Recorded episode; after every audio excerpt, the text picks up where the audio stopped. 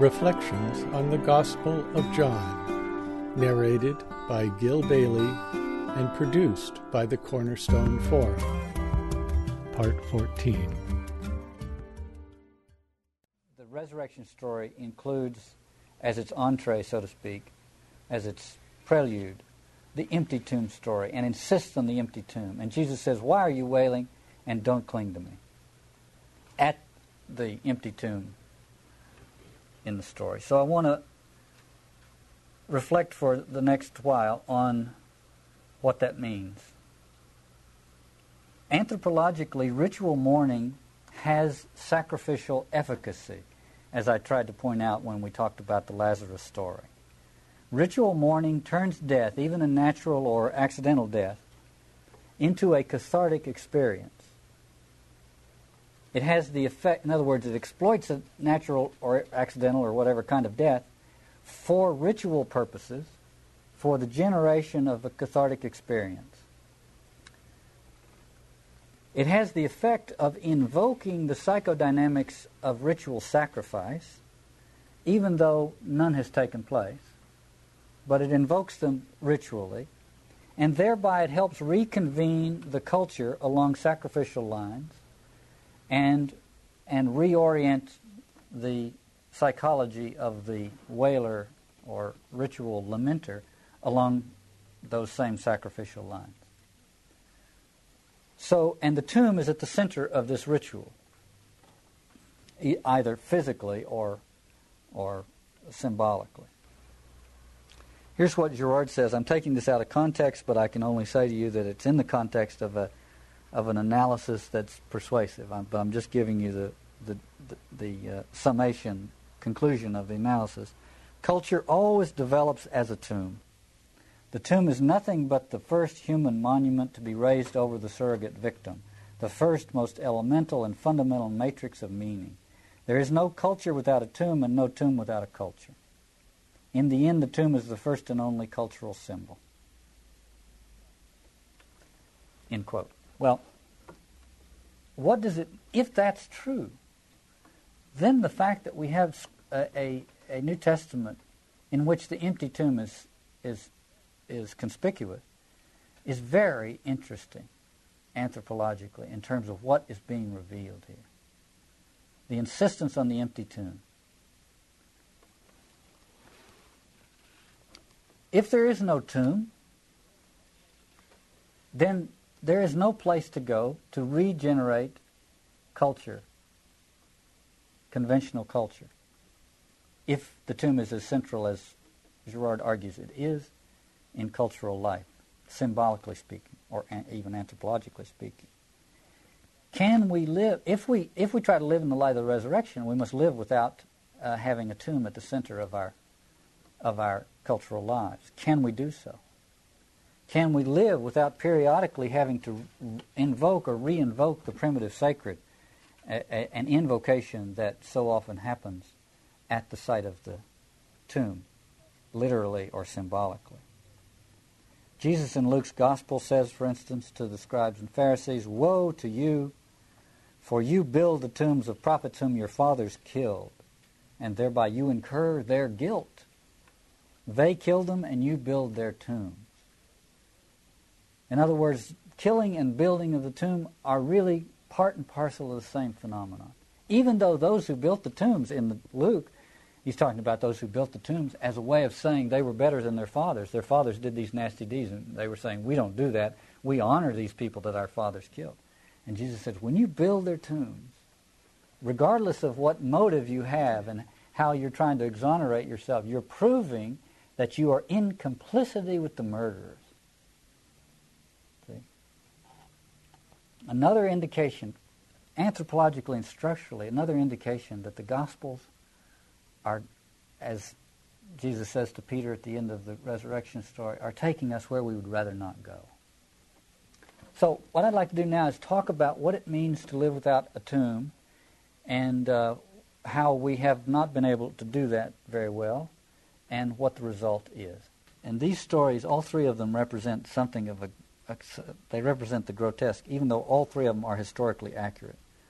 Uh, they're grotesque in the sense, and I I invoke uh, Flannery O'Connor. Flannery O'Connor said our time is so is so befuddled and lost that unless you unless you uh, depict its lostness in the most grotesque terms, nobody will recognize it. If you write a story about how absurd it is, most people are so accommodated to the absurdity they won't get it.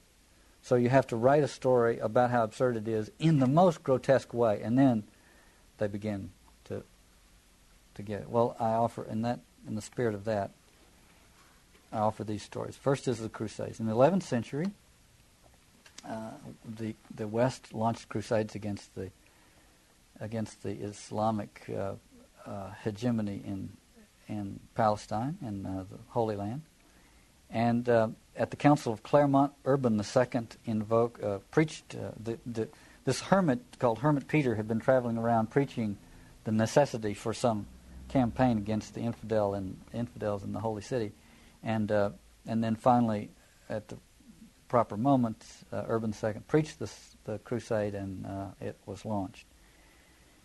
And uh, I want to read t- to you from one account of that. There are several accounts, and the ones I've read are similar there's certain facets of it that are historically clear, clearly happened because they're so well documented in all the accounts. Uh, but here's one account that I have in my notes, which I like. Issuing from the church in his full canonicals, surrounded by his cardinals and bishops in all the splendor of Romanish ecclesiastical costume, the Pope stood before the populace on a high scaffolding erected for the occasion and covered with scarlet cloth. A brilliant array of bishops and cardinals surrounded him, and among them, humbler in rank but more important in the world's eye, was Hermit Peter, the monk who had preached the crusade. As the Pope lifted up his hands to ensure attention, every voice immediately became still. He began by detailing the miseries endured by their brethren in the Holy Land. Now, a few weeks ago I talked about the Paraclete casting out the Paraclete.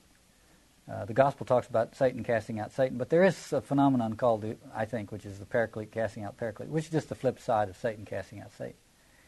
And that is to defend the victims in such a way that one becomes a victimizer. That is to say, to begin to talk about the plight of these victims and the heinous crimes of the victimizers, and thereby to whip up a, an appetite for, for raining violence down on the victimizers and becoming thereby their moral successors. And you, here you have exactly that. What, what's remarkable about these stories that have the empty tomb at their center is that they, they tend to be perfect replicas, perfect anthropological analogs for the whole human problem, the whole uh, historical and anthropological problem. So he begins by talking about these miseries endured by the brethren in the Holy Land. Still quoting. How Christian wives and daughters were defiled by pagan lust. How the altars of the true God were desecrated, the relics of the saints trodden underfoot. You, all of which was very likely happening, although uh, the the description of how it was happening was bred in the, more in the minds of the uh, of the people in Europe than it was from any serious uh, reporting of the facts from the Middle East. And then the Pope goes on, You, continued the eloquent pontiff, I call upon you to wipe off these impurities from the face of the earth. The sepulchre of Christ is possessed by the heathen. The sacred places are dishonored by their vileness. End quote. The sepulchre of Christ is, is possessed by heathens, and our sacred shrines are dishonored the invocation of the sacred and the tomb in the same sentence. And when I think of this, I always think if somebody in the back row had put this hand up and said, But the tomb is empty. You know, what might have happened? Well, I tell you what might have happened. What might have happened is that we might not have had a Europe. We might not have had a Europe because it's very difficult to imagine Europe as we know it today becoming what it became had it not uh, had this collective sacrificial ritual we call the Crusades to unite it. Now, I don't say that because I think they were a good thing. I don't. I say that because history is a pretty bumpy road, and it's very easy for us to look back on people living in the 11th century and wag our heads or our fingers and say, well, too bad they were morally inferior to us. They weren't. They were living almost a thousand years earlier into the Paraclete's invasion of the planet Earth. And we now, who are products of an extra thousand years of the Paraclete's work on the human uh, social and psychological order, we can see things they simply could not see. The Crusades represent the most conspicuous and glaring instance of Christian sacred violence. The one that, whatever its physical scope, is symbolically central and paradigmatic for all Christian sacred violence. And at, at the heart of it was the determination to reclaim and uh, re enshrine the tomb of Christ. So, now, here's where it gets very interesting. The Pope goes on Go then, he added, in expiation of your sins. And at this, the enthusiasm was no longer to be restrained, says this uh, historian. Go then in expiation of your sins.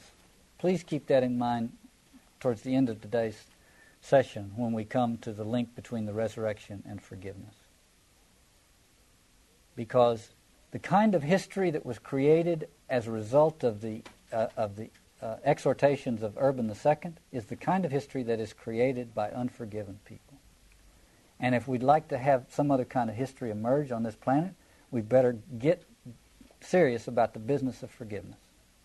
Okay, so Go then, he said, in expiation of your sins. The enthusiasm was no longer to be restrained, and loud shouts interrupted the speaker.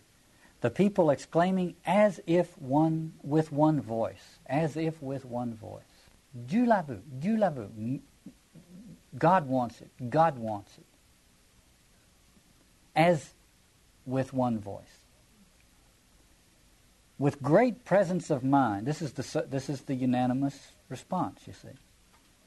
With great presence of mind, Urban took advantage of the outburst, and as soon as silence was obtained, he continued, quote, Dear brethren, today is shown forth in you that which the Lord has said by his evangelist. When two or three are gathered together in my name, there will I be in the midst of them to bless them. End quote. The Pope continues. If the Lord God had not been in your souls, you would not have pronounced the same words, or rather, God Himself pronounced them by your lips, for it was He that put them in your heart. Be they then your war cry in combat, for those words came forth from God. Let the army, by the way, just vox populi, vox Dei. The voice of the people is the voice of God. That's the recipe for the primitive sacred. The voice of the people uh, in that in that sort of unanimous cry is the voice of God. It's the primitive sacred in action. Then the Pope continues Let the army of the Lord, when it rushes upon its enemies, shout but that one cry l'a vu. God wants it. And let him who is ready to begin his march place the holy emblem, which is the cross, on his shoulders in memory of that precept of our Savior, quote, He who does not take up his cross and follow me is not worthy of me. What has happened, of course, is that the, is that the empty tomb has been turned into a shrine, a shrine, a sacred shrine, and the center of a cause that will unleash sacred violence against the enemies, the so-called enemies of Christ. The preeminent biblical scholar, John L. McKenzie, in a book he wrote after retiring from the, the Guild of Biblical Scholars. Marvelous, scathing, wonderful, faithful book. He says, We all want to give up war, but we don't want to give up the fruits of war.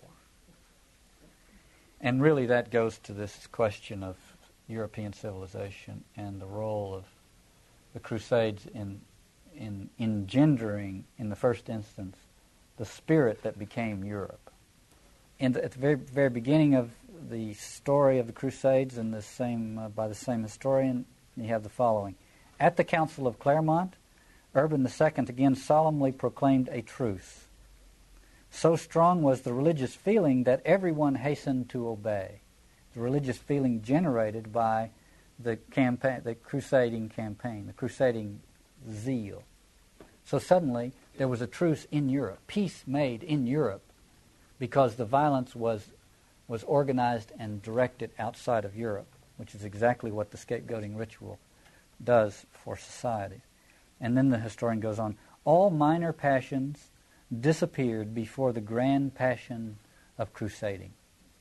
That is a recipe for the, the sacrificial scenario. All minor passions disappear before the grand passion of sacrifice. Here the word is crusading. And then he goes on the feudal chief ceased to oppress, the robber to plunder, the people to complain. But one idea was in, in all hearts, and there seemed to be no room for any other. That is precisely the sacrificial scenario. And it gave rise to Europe, and we are the beneficiaries, and I mean that very seriously, the beneficiaries of Europe. I, know, I do not mean it as a way to justify that, uh, but as a way to keep us from being sanctimonious. Now I want to take up two little stories retold by Elias Canetti in his interesting book, Crowds and Power. I, I used a story or two from this book back, maybe when we were doing the uh, Raising of Lazarus story. Canetti is a Nobel laureate who wrote this book or collected these anthropological accounts and reflected upon them. And he tells two stories from the 19th century in Jerusalem, two eyewitness accounts of religious ceremonies that took place at the Church of the Holy Sepulchre in Jerusalem, one in 1834 and one in 1853. And I want to quote from the accounts. Both of these were eyewitness accounts written by Englishmen who happened to be visiting uh, the uh, Church of the Holy Sepulchre during Holy Week, and both took place as part of the Greek celebration, Greek, Greek Orthodox celebration of Easter, which culminates in a uh, ceremony or ritual of holy fire on Easter Eve. And this is a ceremony in which the, as you may know, the, the sepulchre of Christ is in the middle of this church. It's a self contained little place in the middle of this church. And on Easter Eve, at a certain moment, there's a hole in the wall of the sepulchre, and fire uh, is made to come out from that wall, and everybody rushes over to light their candles from it. And this is called the uh, fire coming out of, quote, the grave of the Redeemer. So, again, sort of missing the fact that there is an empty tomb. Now, you have to, let me uh, uh make confession. I've never been to the Church of the Sepulchre. If I were ever to go there, I'd probably never get out. I probably would love it so much. I would just stay there and, you know, get on my knees until they were raw or something. I mean, I, those are places I like. I have a hard time getting out of places like that. So I'm not trying to do some uh, some uh, reductionist, rational thing about it, but I think it's important for us to realize uh, what's at stake with the Christian revelation, and if we have to um, raise some serious questions about our uh, sacrificial misinterpretations of things. Uh, so, so be it. I want to start with the second of these stories and then go back to the first. The f- second one took place in 1853, and it was witnessed by an Englishman whose name is Stanley, who later became Dean of Westminster. And here's what he says. Uh, he says, first of all, that the, uh, the a great crowd came in and pressed around the sepulchre, and there. So you have to imagine a kind of mandala with the sepulchre in the middle, and then a great crowd crushing around that, and then a line of Turkish soldiers, and then another line of Turkish soldiers, and then a great crowd on the outside there, and in between the two lines of Turkish soldiers was a was a procession route, so that uh, because the crowds were so big and so pressing, the authorities had to put soldiers in there to keep this to, first of all, to keep it from becoming uh, the kind of catastrophe that it sometimes became and did become in these stories, and secondly, to make it possible for the for the ritual to take place, the the procession to take place. But as the ritual begins, there's relative calm, although people have been there in the Orthodox tradition for you know all night in uh, ritual preparation for um, the fire shooting from from from Good Friday, by the way. So uh, Stanley says this quote: "It is about noon that the circular lane is suddenly broken through." By a tangled group rushing violently around till they are caught by one of the Turkish soldiers. It seems to be the belief of Arab Greeks that unless they run around the sepulchre a certain number of times, the fire will not come. Now you see, there's a kind of reversion to the primitive sacred uh, mindset in this whole thing. Accordingly, the night before and from this time forward for two hours, a succession of mad gambols takes place around and around the sepulchre. Tangled masses of 20, 30, 50 men start in a run, catch hold of each other, lift one of themselves on their shoulders, and rush on with him until he leaps off and someone else succeeds. Some of them dressed in sheepskins, some almost naked. Now, this is virtually spontaneous, showing how much a part of the of the mimetic phenomenon the sacrificial scenario is. It's not something that we learn from well, we do though. It's it's not it's in us, but it's also something we pick up. The next sentence in this account says, um, one is usually preceding the rest as a fugleman clapping his hands to which they respond in like manner. You know the German word Flügelmann, which here's uh, in English Fugleman, uh, means the winged man, but the Fugleman is one who, uh, you know, like in these aerobic exercises, the sort of figure who stands up and does the little thing and everybody goes along. That's the Fugleman. The Fugleman is the one on whom everybody takes their mimetic, from whom everybody takes their mimetic cue. And therefore, it's how you, it's how you standardize rituals when you don't have your rubrics, when you don't have uh, a program you see? And so the Fugleman comes along and does things in a more flamboyant way, and therefore more fascinating way than everybody else, and everybody follows along. So this is spontaneous in the sense that nobody choreographs it, but still in all, there is this Fugleman, who, by the way, is probably not a designated figure in the ritual. He simply is the one who's the most flamboyant uh, he's the one that's most caught up in this thing, and whose gestures and conviction are such that everybody uh, finds themselves following along. And so it says he's clapping and running around and doing all kinds of things to which everybody responds in like manner, adding also, the uh, Stanley goes on, adding also wild howls of which the chief burden is, quote, this is the tomb of Jesus Christ. God save the Sultan. Jesus Christ has redeemed us. Which is an interesting combination of things. And then Stanley goes on, what begins in the less. Well, let me just stop. Notice the centrality of the tomb. This is the tomb of Jesus Christ, which is exactly what everybody after the crucifixion was ready to go declare until they found it was empty. Why are you wailing? Don't cling to me. Meet me in Galilee. You see? Anything. But get out of the cemetery, quick. Then, at this moment, suddenly a procession emerges and begins to move around the circle. And Stanley says, from this moment, the excitement, which has before been confined to the runners and dancers, becomes universal. Now it's total frenzy. It's no longer the choir, you see, so to speak. It's everybody.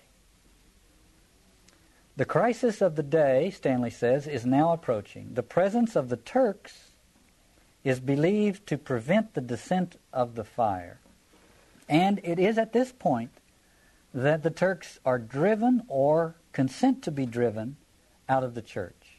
The need to expel the infidel in order to begin the sacred ritual. You see this? The, the ritual is reaching its crescendo, its climax. The ritual frenzy is reaching its climax. It's the most dangerous part of, of, a, of a ritual because it's now you have the problem. It might spill over and cease to be a ritual reenactment of a sacrificial crisis and become an actual sacrificial crisis. And there's innumerable stories in the scriptures which uh, uh, warn about this moment. The whole book of Leviticus is written, you could say, and this is overstating it, you could say the book of Leviticus is an elaborate handbook on how to reach this catharsis without going over. So that you ritually reenact the sacrificial scenario, but you, but you don't reproduce it in your society. So here we are at the critical moment. Here's what Canetti says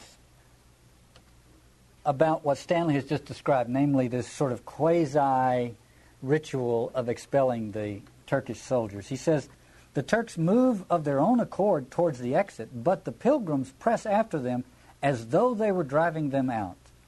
And the church is suddenly full of the tumult as of fighting and victory. Before the fire actually appears, it must be fought for. So then Stanley says, in the midst of this frenzy, in one small but compact band, the Bishop of Petra, who is on this occasion the Bishop of Fire, the representative of the Patriarch, is hurried into the chapel of the sepulchre, and the door is closed behind him. The whole church is now one heaving sea of heads and resounds with an uproar because the bishop has gone into the sepulchre and now the flame will come out at any moment. See, and it's just frenzy. And Stanley says, as far as the eye can reach, hundreds of bare arms are stretched out like branches of a leafless forest, quivering in some violent tempest. And that's a marvelous metaphor for the, for the mimetic contagion. At last the moment comes. A bright flame, as of burning wood, appears inside the little hole in the sepulchre. A light, now notice this, a light, as every educated Greek knows and acknowledges, kindled by the bishop within. You see, the bishop is in there with a Zippo lighter getting this thing going. Everybody knows it. Everybody knows it, or every educated Greek knows it. And then the next phrase is the light as every pilgrim believes, of the descent of God Himself upon the holy tomb. So you have this epistemological conundrum. We know that the bishop is in there trying to get this thing going, and we know that this is God visiting the holy tomb. And which knowledge do you think will predominate in the, in the mimetic situation that Stanley has just described? In other words, just how helpful do you think rationality is going to be in getting us out of the mess we're in? And it's clear, it, it's clear from a lot of sources, but it's perfectly clear here that it's going to be very little help. Because the rational element simply is decommissioned in the presence of the primitive sacred. And the primitive sacred is just another way of talking about the mob completely in, in the grip of a mimetic enthrallment. So, Stanley says, any distinct feature or incident is lost in the universal whirl of, of excitement. Now, he says, it is now that the bishop or patriarch is carried out of the chapel in triumph on the, sol- on the shoulders of the people, in a fainting state to give the impression that he is overcome by the glory of the Almighty, from whose immediate presence he is believed to have come. Now just notice this, and forget the rationale behind it. At this moment of frenzy, when the flames fill the church, the bishop is brought out, but in a fainting state, that is to say, he's fallen, and he's carried as fallen. because he has seen the glory of God, and one cannot see the glory of God and live. Well, there's something incredibly now the Christian interpretation won't allow this to be sacrificial explicitly, but there's something very reminiscent of the sacrificial uh, denouement in the very ritual itself. And then Stanley says, not the least extraordinary part of the spectacle is the rapid and total subsidence of a frenzy that had been so intense. End of the story. Well, I don't, we can't take time to uh, to tease out all the implications because we have another one that has even more of them.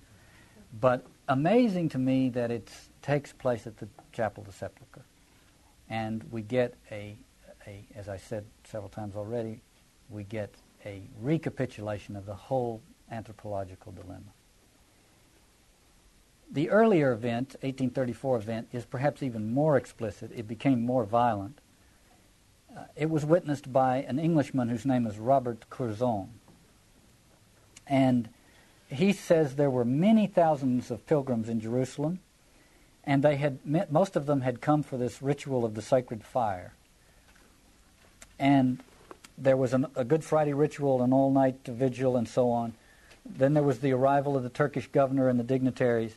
And then Curzon describes his eyewitness uh, observations. Quote, the people by this time had become furious. They were worn out with standing in such a crowd all night, and as the time approached for the exhibition of the holy fire, they could not contain themselves for joy. Now, notice the oxymoron in that sentence. They were furious, and they could not contain themselves for joy.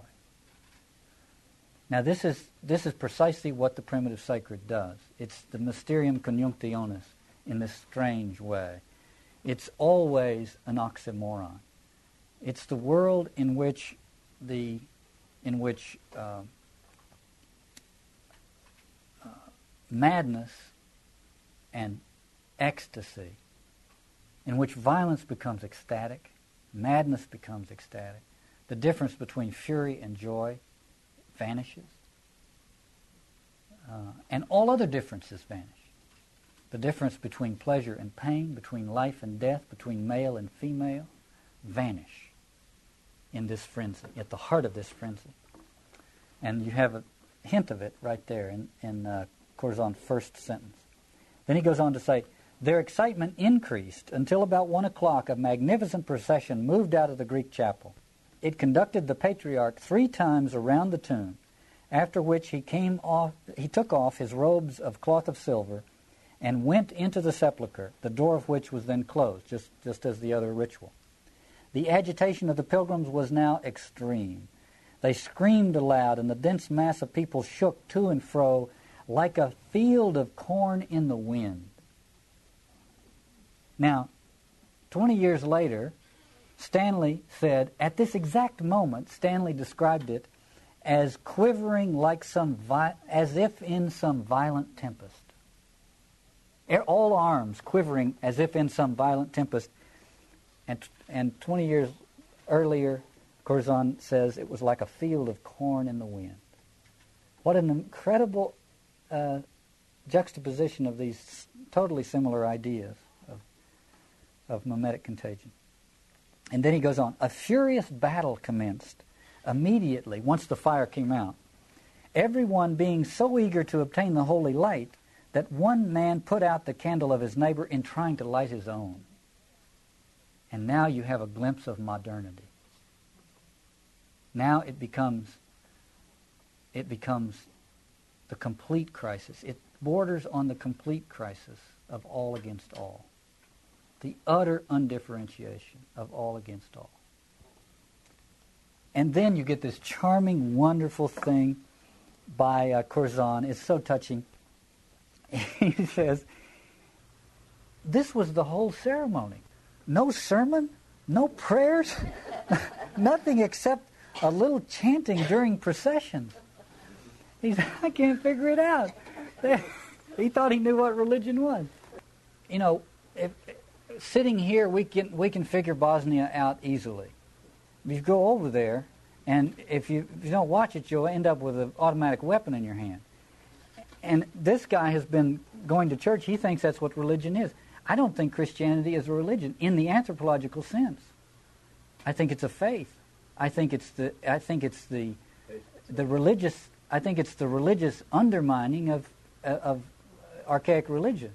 But the point is, you see it right here. He thinks he's had the religious. He thinks he knows about religion because he's been to Christian worship services, and now he sees this thing going on, and he says, "What's amazing is that there were no sermons and no prayers." As a matter of fact, I sympathize with him, but I think it's it's also charming. And he says, so let me go back to Curzon. He says, this was the whole ceremony. No sermon, no prayers, nothing except a little chanting during the processions. The people, in their frenzy, put bunches of lighted tapers to their faces, hands, and breasts to purify themselves from their sins. Now we come back to the role of the primitive sacred in purifying ourselves of sin. And the fact that in Jesus' ministry, the forgiveness, the uh, uh, leading people to the experience of forgiveness was a central part of his ministry. So there is a total sacrificial crisis in the chapel, and uh, Curzon says, in a short time, the smoke of the candles obscured everything in the place, which is a marvelous metaphor for the epistemological effect of the ritual on those there.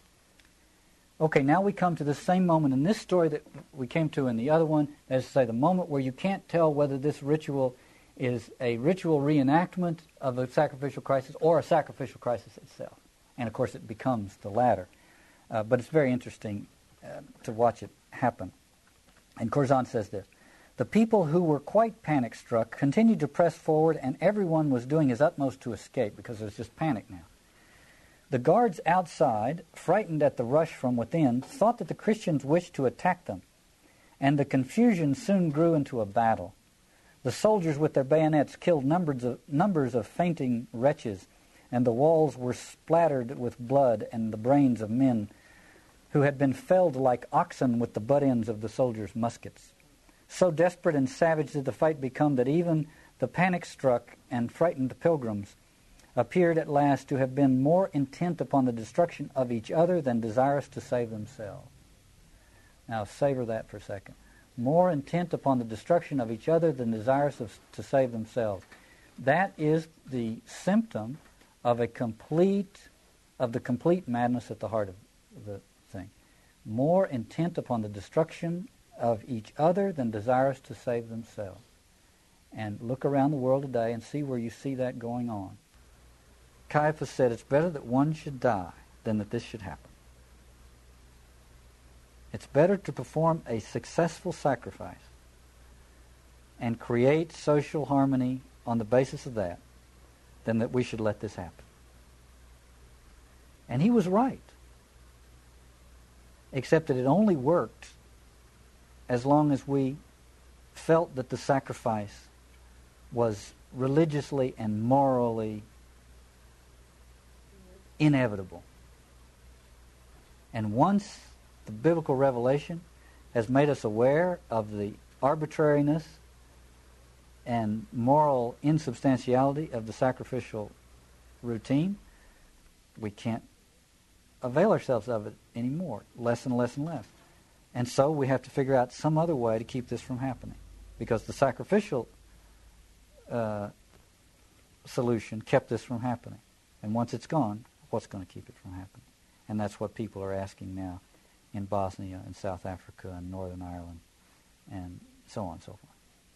And finally, Curzon says, I stood up for a minute among the press of people held up on the uncomfortable footing of the dead bodies by the dense crowd of uh, dense crowd who were squeezed together in this narrow part of the church. We all stood still for a short time. When of a sudden the crowd swayed, a cry arose, the crowd opened, and I found myself standing in the center of a line of men, with another line opposite me, all pale and ghastly, with torn and bloody clothes. And there we stood, glaring at each other. But in a moment, a sudden impulse seized upon us. With a shriek that echoed in the long aisles of the Church of the Holy Sepulchre, the two adverse lines dashed at each other, and I was soon engaged in tearing and wrestling with a thin, half naked man whose legs were smeared with blood. Now that is amazing. At this point, the Turks have gone. There's nobody in, there's no fundamental social distinction left inside the chapel. And suddenly, in the midst of this absolute frenzy, there is a kind of bifurcation that ha- takes place spontaneously. And suddenly, these two groups of people are staring at each other. They have nothing to distinguish them. The, the one group has nothing in common with itself that it doesn't have in common with the people opposite. Nevertheless, out of a, out of a kind of the spontaneous uh, generation of this social phenomenon is such that they leer at one another for a moment, and as somebody lets out a shriek, and they start to kill one another. Many rituals begin with mock battles. Clearly, this is so because these rituals are the ritual reenactment of precisely the kind of social breakdown, the early stages of, of which involved fighting between two socially distinct cultural subgroups. The crisis that followed and that led to the violence, the violence which ritual strives to reenact without recreating involved the gradual evaporation of social distinction under the intense mimetic pressure of violence. What begins as a battle of us against them becomes the pandemonium of violence of all against all.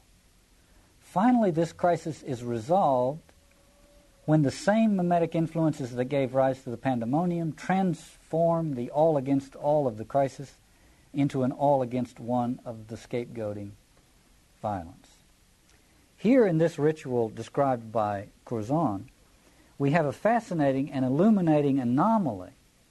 At the height of the crisis, there is a socially spontaneous attempt to turn the all against all of the crisis into an us against them of ordinary cultural life. And so, I mean, I think it's absolutely incredible that this happens in a completely spontaneous way. And of course, it degenerates into all against all very quickly. But you almost see the social organism trying to pull itself out of its own madness by at least creating a, one differentiation. Okay, finally, here's what Canetti says at the end of it all. The Church of the Sepulchre has become a battlefield. The resurrection has become its contrary. Canetti says the resurrection has become its opposite. I would say the resurrection has become the apocalypse. The kind of violence occurred in this story, the kind of total social breakdown that occurred in this story, is precisely the kind of violence that the sacrificial system exists to ward off. When Caiaphas says it's better that one should die and that the whole nation should be destroyed, this is what he's talking about. In other words, the sacrificial system is a way of economizing violence and, and draining it away towards a limited number of victims and preventing this kind of catastrophe. Now, if Christianity, if the Christian revelation makes the sacrificial solution to social problems impossible, it, it uh, makes this kind of scenario inevitable unless we find another way of convening our social lives, of organizing our psychological lives, and of experiencing forgiveness. The parable of this story, at, at the heart of this story, is this moment when the two, the, the two lines of men form. It's as though the social organism is trying to generate some kind of, of distinction upon which it can then organize the, what the, the social event so that it doesn't become totally chaotic and it can't.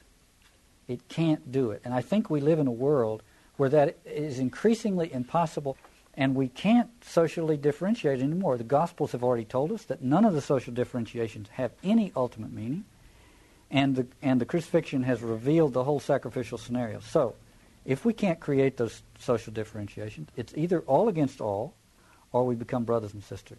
And there's simply no choice. Or, as Girard puts it, it's either the kingdom or the apocalypse. And these stories, I think, are, are paradigms for the kind of world towards which we're drifting. And they, interestingly enough, say they, they're stories that speak of this crisis in terms of the tomb at the center. And I think it's tremendously significant.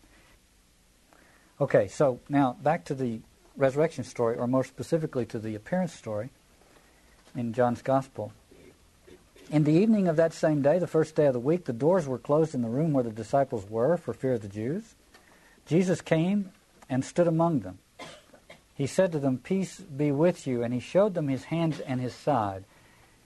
I'm not going to do much with the story of doubting Thomas, you know, but it's important here in this story, and it plays a very central role in the story of doubting Thomas, the, the, the hands and the side.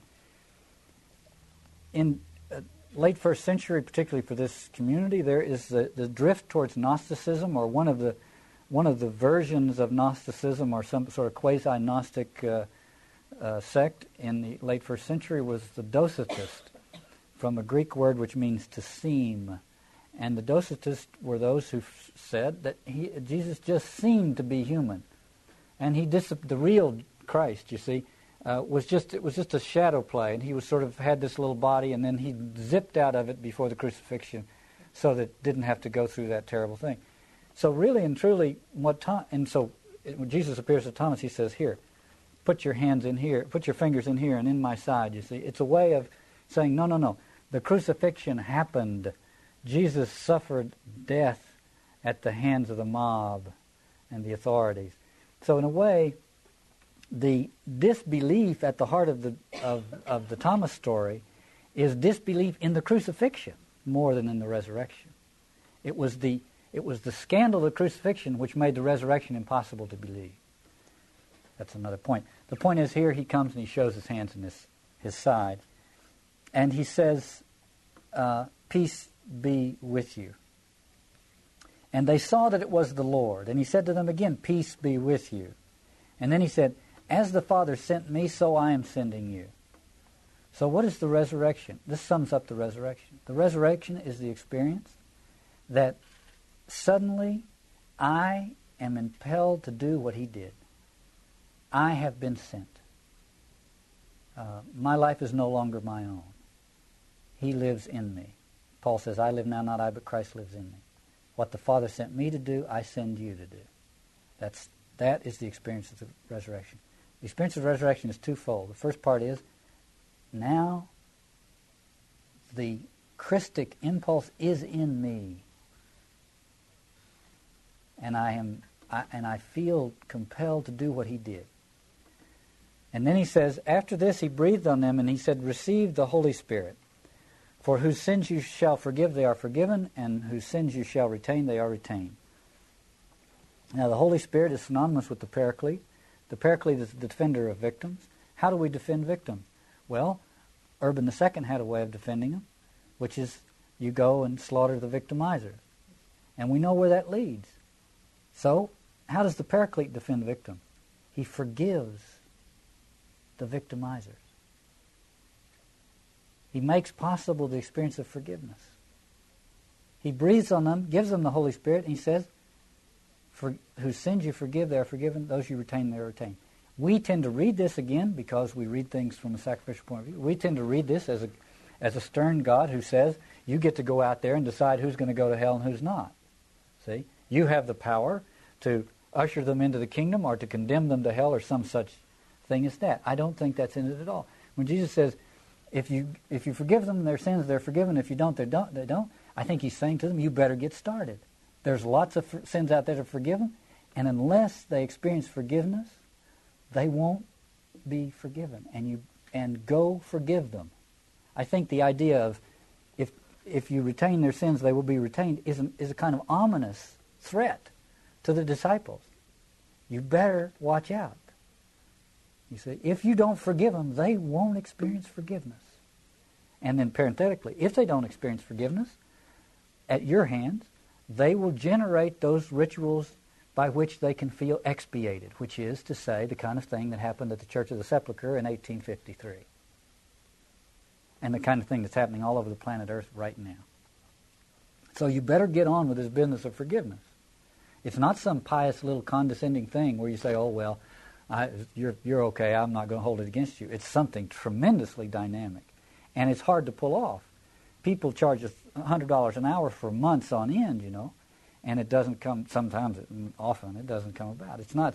It's not that easy to convey that experience, and and so the rest of this story, in a minute, this story is going to take up the question of how to convey, how to communicate the experience of uh, forgiveness. But I think it's tremendous that it's all summed up with that. And a number of people have noticed the, the salience of forgiveness in the resurrection story, particularly in John, one of whom is Rowan Williams, who wrote this. There is no hope of understanding the resurrection outside the process of renewing humanity and forgiveness. We are all agreed that the empty tomb proves nothing. It means a lot, but proves nothing. And then he goes on to say, we need to add that no amount of apparitions, however well authenticated, would mean anything either, apart from the testimony of forgiven lives communicating forgiveness. Forgiven lives communicating forgiveness. We have to be forgiven in order to be able to communicate forgiveness. The resurrection was an experience of forgiveness. The disciples had all abandoned Jesus. They had all become complicit with his murderers the fact that the resurrection was happening to them was, in large part, an experience of forgiveness for them. So the testimony of forgiven lives communicating forgiveness. Notice the verb. Communicating forgiveness. Or you could say making forgiveness a, a authentic experience. And I think that is tremendously important both spiritually and anthropologically in terms of the individual spiritual life and in terms of the anthropological dilemma that we've been talking about. Edward Schillebeeckx, the famous Catholic theologian, said, In the theology of the New Testament, there is a recognizable association of resurrection with forgiveness of sins. The forgiveness of sins is a gracious Easter gift. After their Easter experiences, the disciples preach forgiveness of sins. On a more personal level, H.J. Richards uh, puts it this way Every time I know the forgiveness of others or know that others are forgiven, I know that life has overcome death. Okay, now, the fourth evangelist speaks of only one sin the sin of disbelief. So, how do we forgive that sin? How do we forgive the sin of disbelief? As William Hubben put it in summarizing Soren Kierkegaard's Christian existentialism, quote, the opposite of sin is not virtue, but faith. To forgive the sin of disbelief, we have to somehow put skepticism and doubt in the service of faith. The kind of skepticism and doubt that, that uh, is born of the, in, in the Western experience is a product of the biblical revelation. The biblical revelation is demythologizing. It gives rise to skepticism and doubt. It is a product of the biblical revelation. It is not an enemy of it. And it, and it, and it, it, it has its proper place as, a, as in, in alliance with faith. And I think to bring that alliance about uh, is part of what is required in order to forgive, so to speak, uh, the sin of disbelief to discover within the Christian horizon itself a critical faculty that is infinitely more acute and epistemologically powerful than the comparatively innocuous forms of it that are based on reason and empiricism. Here's what Dietrich Bonhoeffer said It is not for us to prophesy the day, though the day will surely come, when men will once more be called so to utter the word of God that the world will be changed and renewed by it. It will be a new language, however, perhaps quite non religious language, but liberating and redeeming, as was Jesus' language, and it will shock people and yet overcome them by its power. And here's what uh, Jean Sullivan said about that. He's a he, he was a French uh, priest and novelist. He said, I would so like to believe that the childhood of Christendom is over, that it is breaking away from ideology and legalism, no longer emphasizing concept, the Western representation of things, tearing down its doctrinal scaffolding, or at least keeping it at a distance, something for specialists, and becoming at once more feeble and more strong, more apt to express itself in terms of our common anthropological foundation. The German theologian Johann Baptist Metz agreed that the idiom in which the gospel could most powerfully be articulated in our time was the anthropological one. It was an idiom in which Metz said the good news of the gospel, true to its paradoxical nature, will liberate us from the very trap that the modern world uh, thinks is liberation itself. Metz puts it this way It is not a liberation from our state of oppression, but from the untransformed praxis of our own wishes and desires. It frees us not from our guilt, but from our innocence, or rather from the delusion of innocence. If the opposite of sin is not virtue but faith, the barrier to faith is the claim to innocence. Innocence is just another form of unforgiveness. The difference between the experience of being innocent and the experience of being forgiven is immense. Paul said, Should I sin so that grace may abound? And therein lies the the difference, I think, between the experience of innocence and the experience of forgiveness. First of all, the experience of innocence is a lie. The claim of innocence is a lie or a, or a delusion. But the experience of forgiveness is solid and, and, uh, and uh, scrutable. One can, one can learn about it. Innocence is very fragile. The claim of innocence is very fragile uh, because it won't stand scrutiny. But the experience of forgiveness is something much stronger than that. And resurrection is the experience of forgiveness, among other things. And so there's a little story at the very end in the epilogue in John's Gospel. Chapter 21 is appended to the Gospel later.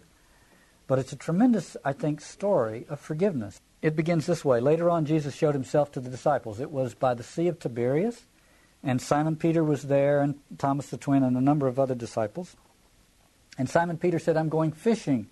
And they replied, We will come with you. And they went and got into the boat and caught nothing, and it was night. So we're back to this place where it's where Jesus is gone. It's dark. They catch nothing. It's it's uh, it's fruitless, and it's dark. The next verse says, "It was light by now, and there stood Jesus on the shore." The disciples did not recognize him. Same story. He's unrecognizable. Jesus called out to them, Have you caught anything, friends? And this word friends really means boys it's, or lads, or uh, it's a very it's affectionate term in Greek, uh, meaning often used for young boys. Uh, so it's, but it's, it's, it's very affectionate and uh, intimate. They answer, No, we haven't caught anything. He says, Well, throw your net in on the starboard side, and they do. And uh, ca- they catch a great number of fish, 153 to be exact. And the disciple whom Jesus loved said to Peter, It is the Lord. And I think he probably recognizes that it is the Lord because of this tone of affection in the, in the call from the shore. And as soon as Simon Peter uh, learns it's the Lord, he jumps into, he wraps his cloaks around him, he jumps into the water, he swims ashore. The rest of them come ashore on the boat typical of Peter, typical of Peter's personality. As soon as they came ashore, they saw that there was some bread there, a charcoal fire with fish cooking on it. Jesus said, Bring some of the fish you have caught, and so on. And Simon Peter dragged them up, and there were 153. And Jesus said to them, Come and have breakfast. None of the disciples was bold enough to ask, Who are you? They knew quite well it was the Lord. Now, I will ask you to ponder that sentence. That is, I think, a tremendously important sentence. None of the disciples was bold enough to ask, Who are you?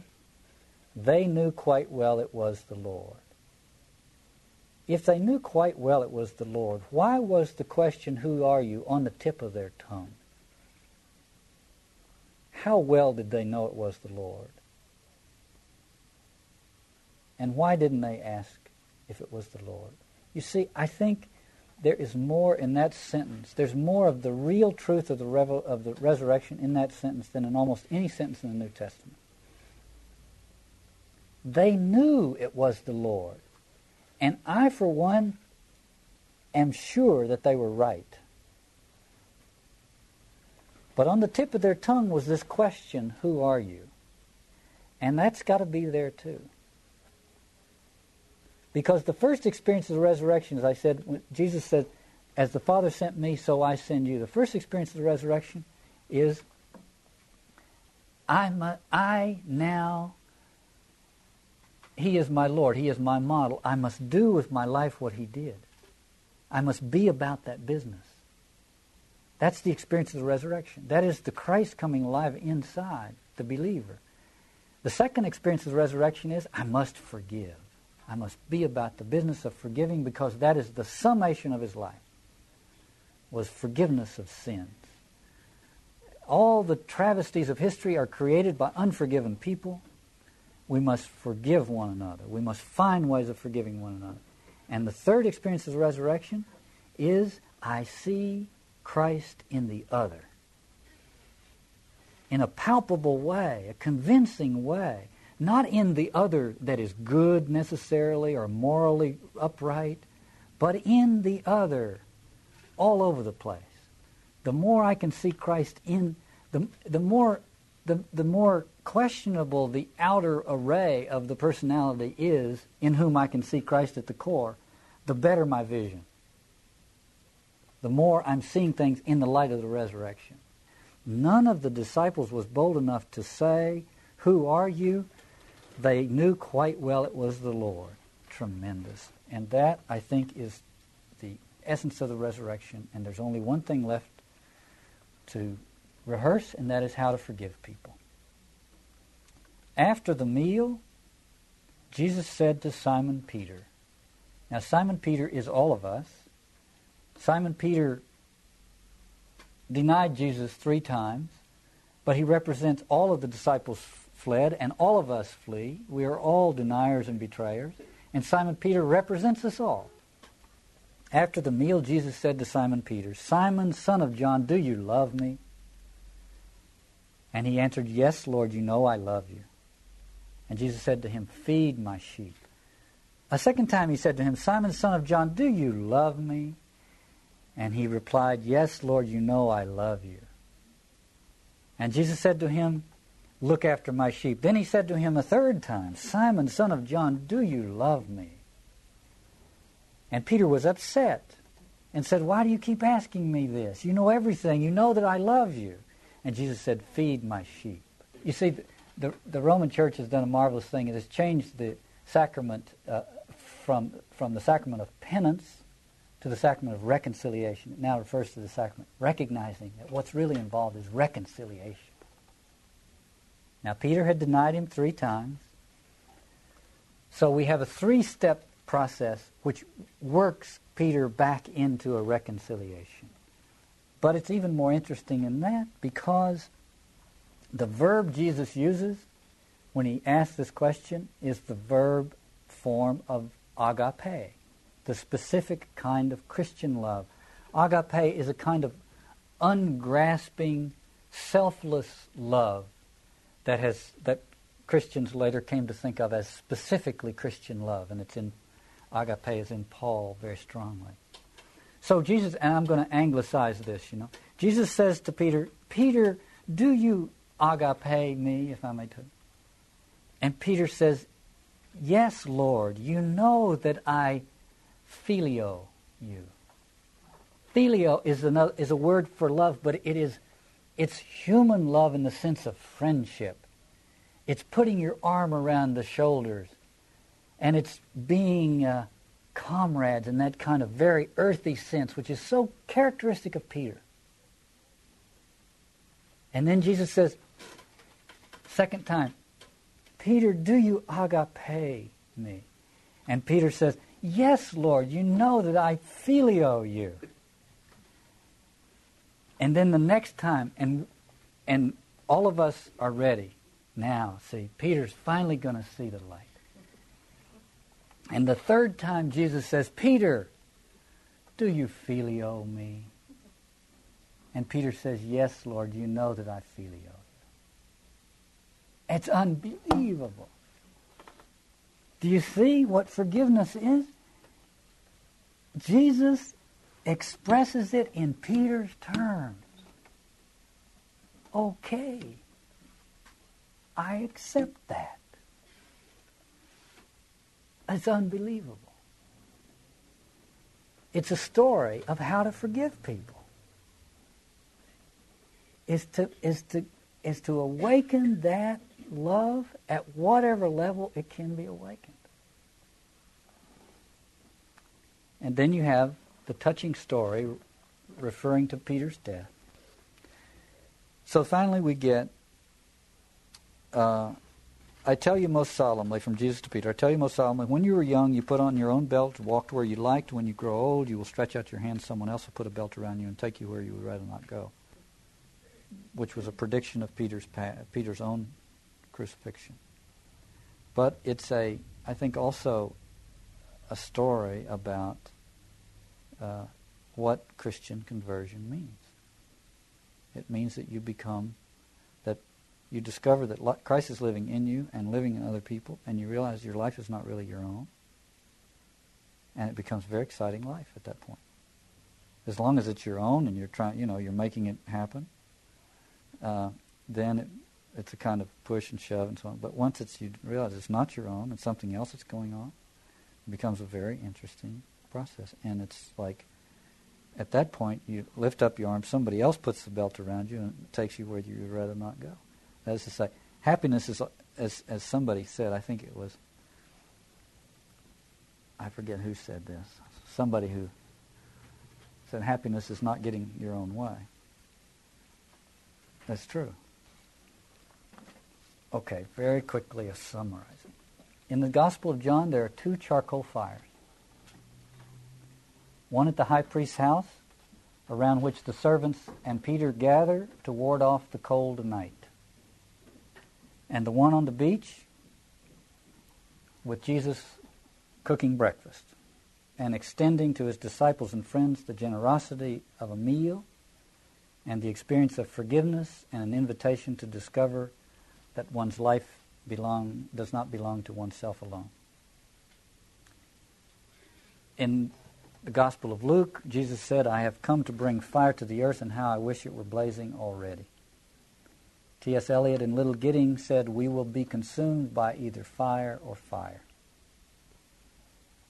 And I think the two fires we're likely to be consumed by are the two fires that are kindled from the, two, from the embers of the two charcoal fires in the Gospel of John the sacrificial fires that are that are kindled in that in that little charcoal fire at the high priest's house.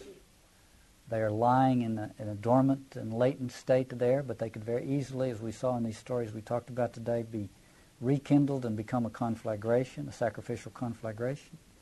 Or the fire of the spirit of reconciliation and forgiveness, which is the spirit of the resurrection, which was there in the little charcoal fire over which Jesus was cooking the fish. One is the fire of the apocalypse, and the other is the fire of the kingdom come.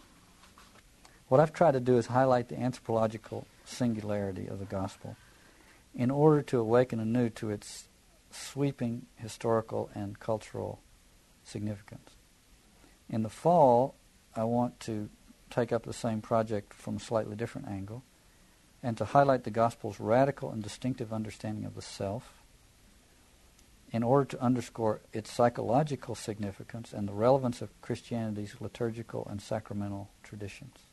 We've now termed this long project, which will go on, as far as I'm concerned, for years, uh, Keeping Faith and Breaking Ground.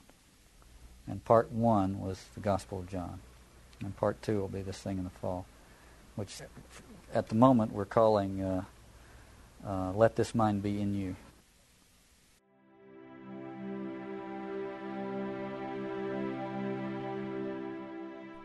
This concludes Reflections on the Gospel of John.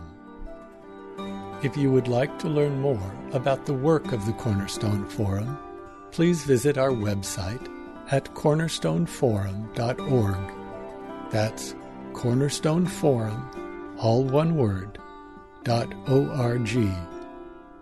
Thank you for your interest in our work.